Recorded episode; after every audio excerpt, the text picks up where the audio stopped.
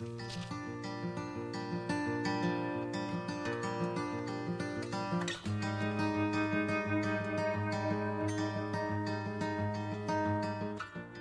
is March the 31st. Did Jesus really die? Let's find out together as we study John 19.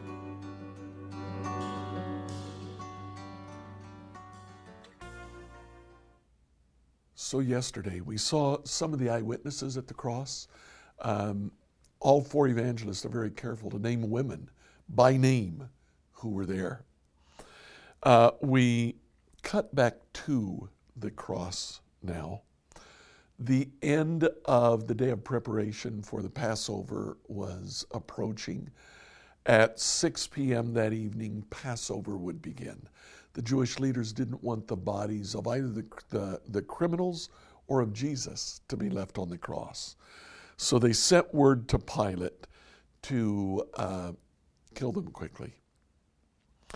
Uh, they broke the legs of the two thieves, which would bring about their death in a matter of oh, 10 to 15 minutes. But in verse 33, when they came to Jesus, they saw that he was already dead. So they didn't break his legs. One of the soldiers, however, pierced his side with a spear. Zach told us this past Sunday that that was one of the practices just to make sure they were dead. Immediately, blood and water flowed out. Then John says, This report is from an eyewitness giving an accurate account. He speaks the truth so that you also can believe. These things happened in fulfillment of the scriptures that say, Not one of his bones will be broken, and they'll look on the one they pierced. Now, John goes into some detail here to assure us that Jesus was dead. That's why he stops after he says the soldier pierced Jesus' side.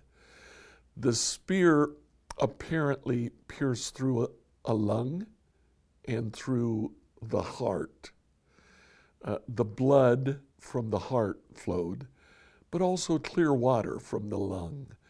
Um, in crucifixion, a person dies drowning in their own bodily fluid, which collects in their lungs. John says this is an eyewitness account. Now, from time to time, you'll hear people say you can't scientifically prove that Jesus died on the cross. And uh, they're absolutely true. They're absolutely right. You cannot scientifically prove that Jesus died on the cross. But it doesn't matter because we're not looking for scientific proof. Scientific proof is a proof that you can do again and again and again. You set up the same experiment in the same way with the same parameters, you get the same result that's scientific proof. You do not look for scientific proof in a court of law. What you look for is historical proof. You look for eyewitness accounts.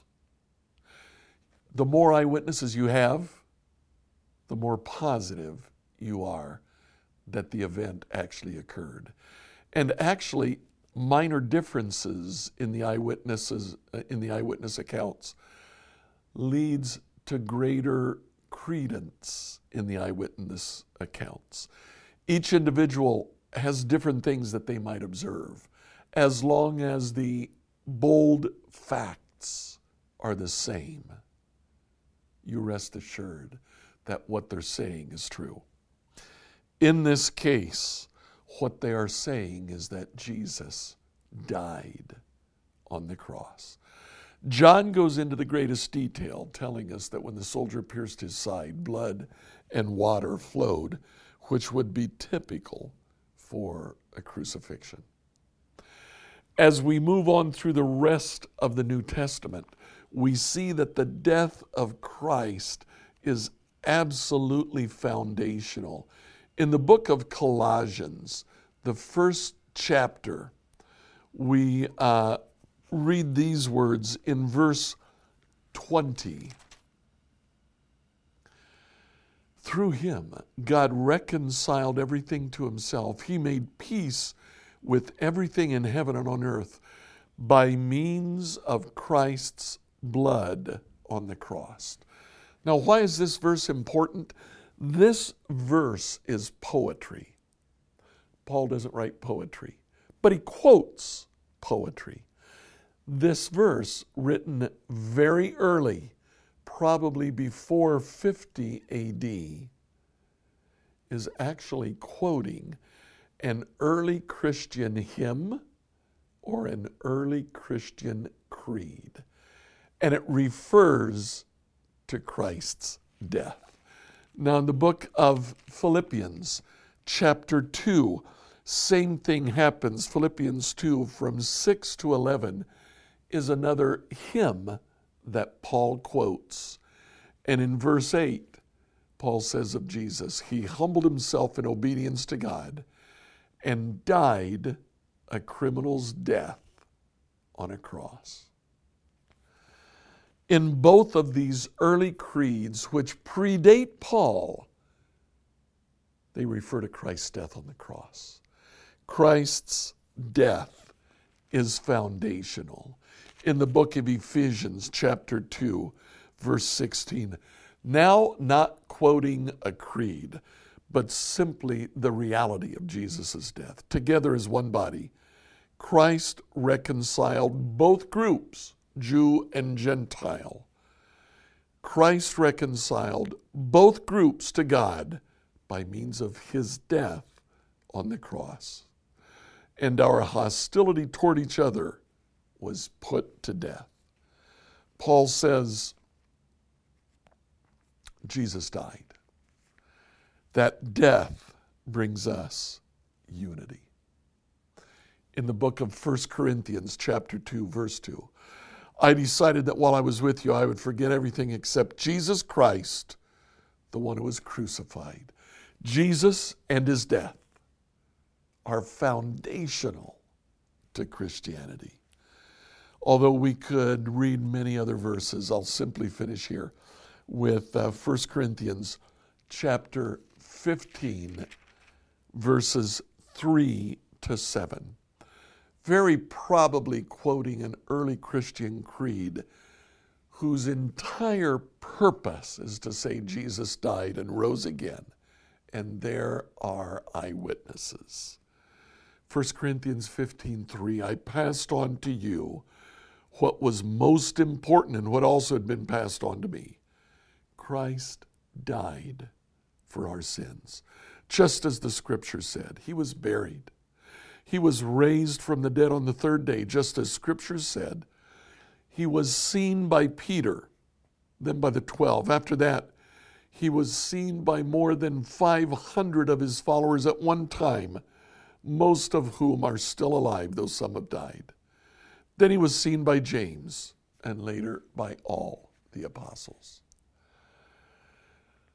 What Paul is quoting here is an early creed that says, if you have questions, here are the names of the people you can go to. Now, those people have since died. But at the time that the creed was popular, they were alive. They were saying, You have questions, go to them and ask.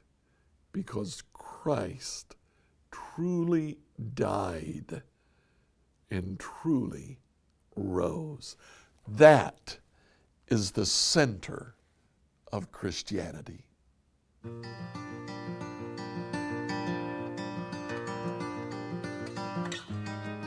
I encourage you to like or subscribe on whatever platform you used to listen to this devotional. If you have questions for us, email them to us at questions at becomehope.com. Tomorrow, we'll answer the question Can I be a secret Christian?